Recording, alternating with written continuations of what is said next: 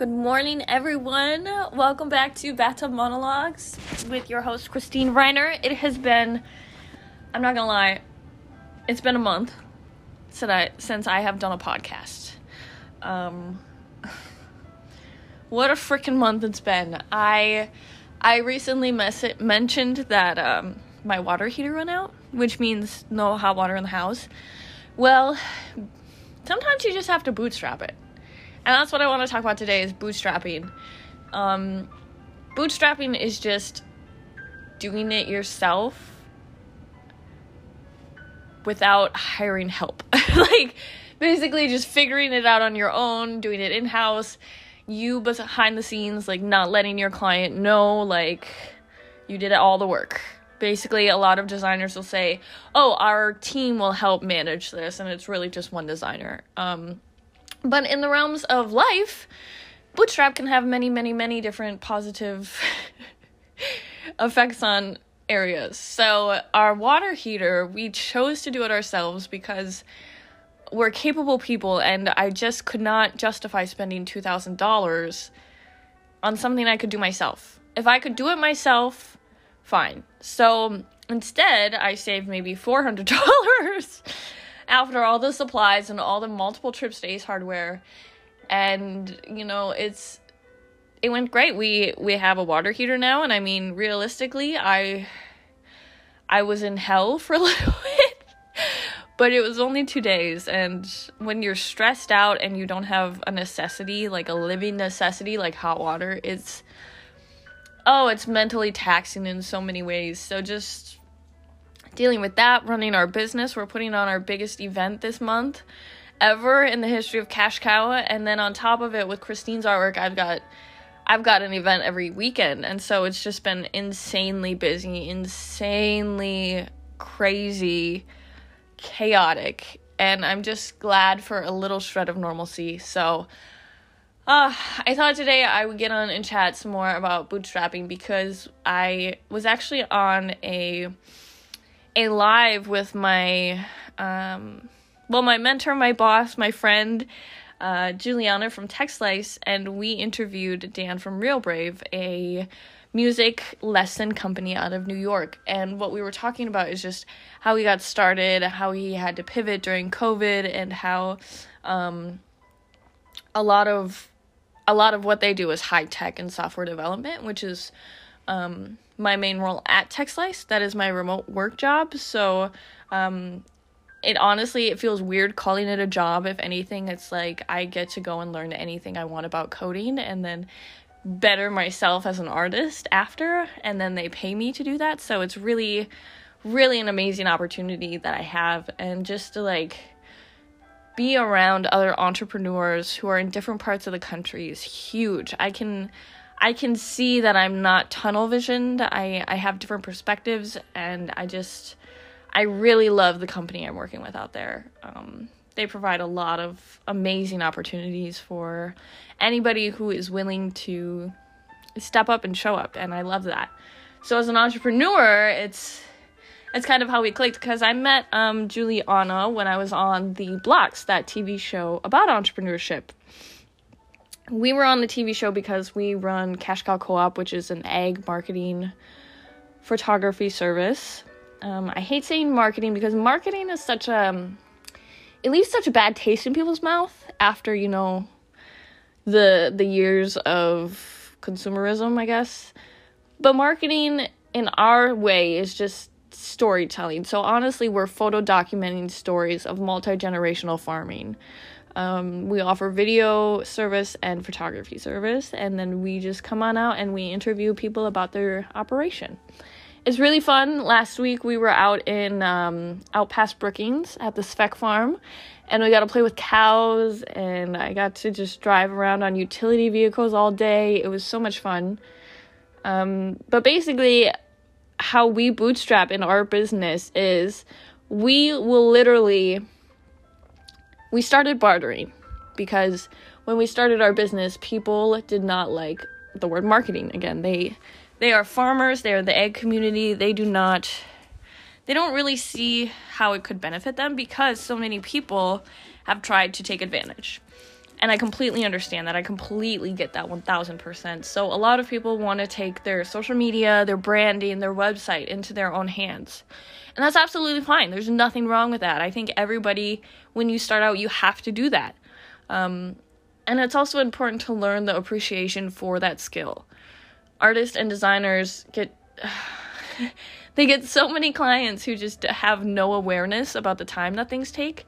And I think that's where a lot of creatives and freelancers just kind of sputter out. I mean, I I I do not freelance. I will not freelance. I am not the person for that. I need a committed structured place that has you know constant workflow coming in. Otherwise, I'm unhappy. I need a big project to work on. I don't like a lot of small little ones. It's not good for me. So, knowing that and who I am as a person, I feel so fortunate to make the connections I've made. Um, and I'm going to tell you right now like, bootstrapping does not have to be cheap, go broke, you know, like we only have ramen to eat. It's just, it's taking the things in your business, prioritizing them, and then asking yourself, okay, at what point am I going to be here? At what point can I financially hit this mark? And then it's just kind of alleviating some of that pressure once you finally gain that revenue momentum where you can use it. Um, it's very very easy to feel imposter syndrome when you are seeing everybody else have like a fancy POS system and you're sitting here sending out PayPal invoices hand by hand. It's it's a confidence ding and I I feel it. I've been there. I know. I know what it feels like to show up to an event and you don't have the best banners or the best tablecloths or what have you and everybody else just looks so professional and you look like the newbie. But none of that really matters. I mean, of course, it's easy to attract a client with nice marketing and nice banners and brand new stuff.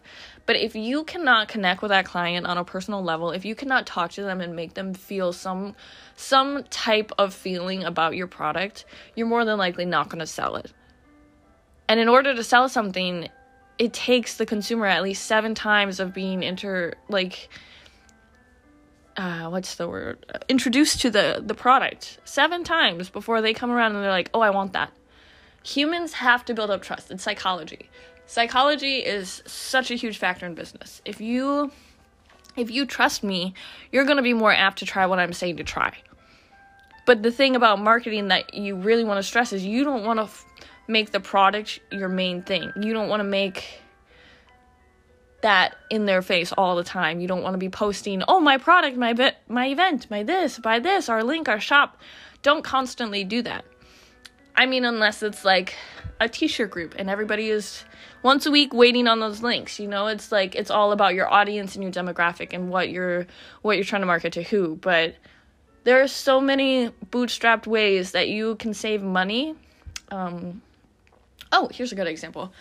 Our website, our cash cow website, we wanted we wanted to do memberships when we first started. And the thing about memberships at that time is in a GUI went interface, a GUI is just like Squarespace or WordPress, um, kind of like a formatted template designing area, not where it's coded or custom CSS. So in Squarespace, we had to purchase the most expensive plan for subscriptions because that's how they have it bundled. And so our biggest cost was our website, which it seemed okay at first because we were getting people signing up, but then we soon realized that that wasn't exactly where we wanted to go. That wasn't exactly what we wanted to do. A lot of people were getting confused and and wanting coupons or deals, and that was just like not what we do. Um, I mean, it's it's rural farm businesses like you are not going to go to somebody's family farm and ask them for 30% off a half of a cow. That's just, I just, no. so we were running into a lot of that, and it was like, how are we saying this message? How are we telling them what we are? Because something's not working here. And so I think they thought we were just kind of like Walmart or Hy-Vee or something like that. I don't know. But a lot of it had to do with with just how we how we spoke about our business, and we weren't really sh- sure at that time. It was brand new, and honestly, we got way, way, way more attraction and attention than we were ready for. Um, which I mean, like any other business, yay, that's amazing, but like we got we got flooded and we were we had just launched we were weren't even fully ready on like our business model um, but sometimes like they say you just have to bootstrap it you just have to go and so what I've done this year to kind of bootstrap because not not nearly as much money is coming in on that that side is we've taken our website off of Squarespace. We got a Google domain and then we just threw up a free Google web page right now because I am currently custom building it with my team in Baltimore.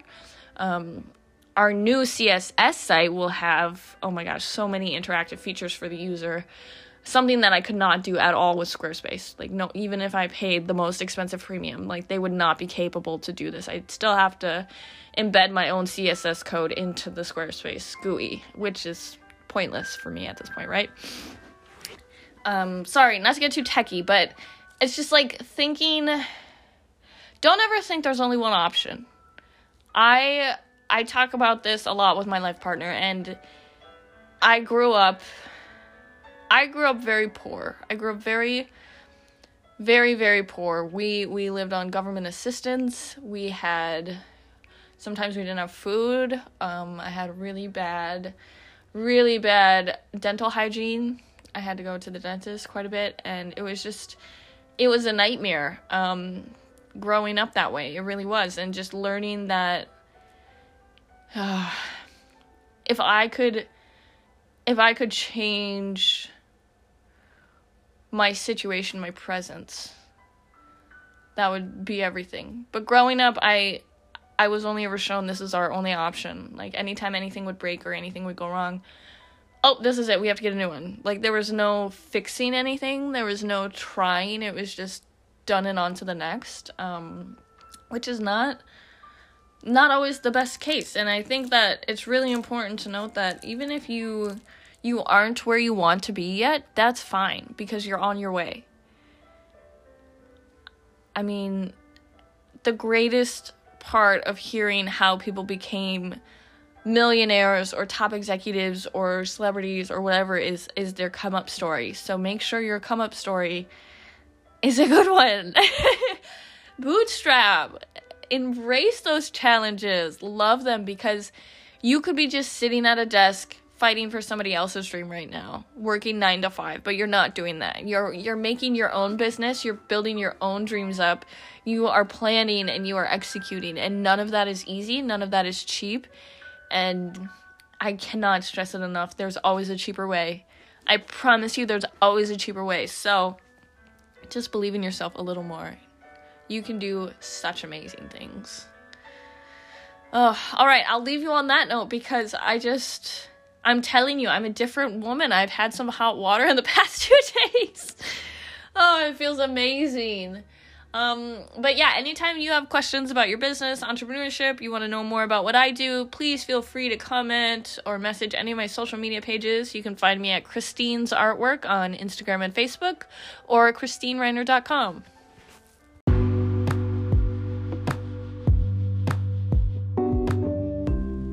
Thank you so much for listening to Bathtub Monologues with Christine Reiner out of Sioux Falls, South Dakota. We always want to hear from our audience. If you have any comments, questions, feedback, please leave us a message here on Anchor or Spotify in the comment section. You can always find me on social media at Christine's Artwork on Facebook or Instagram or at ChristineReiner.com. Thanks for your time and thanks for listening.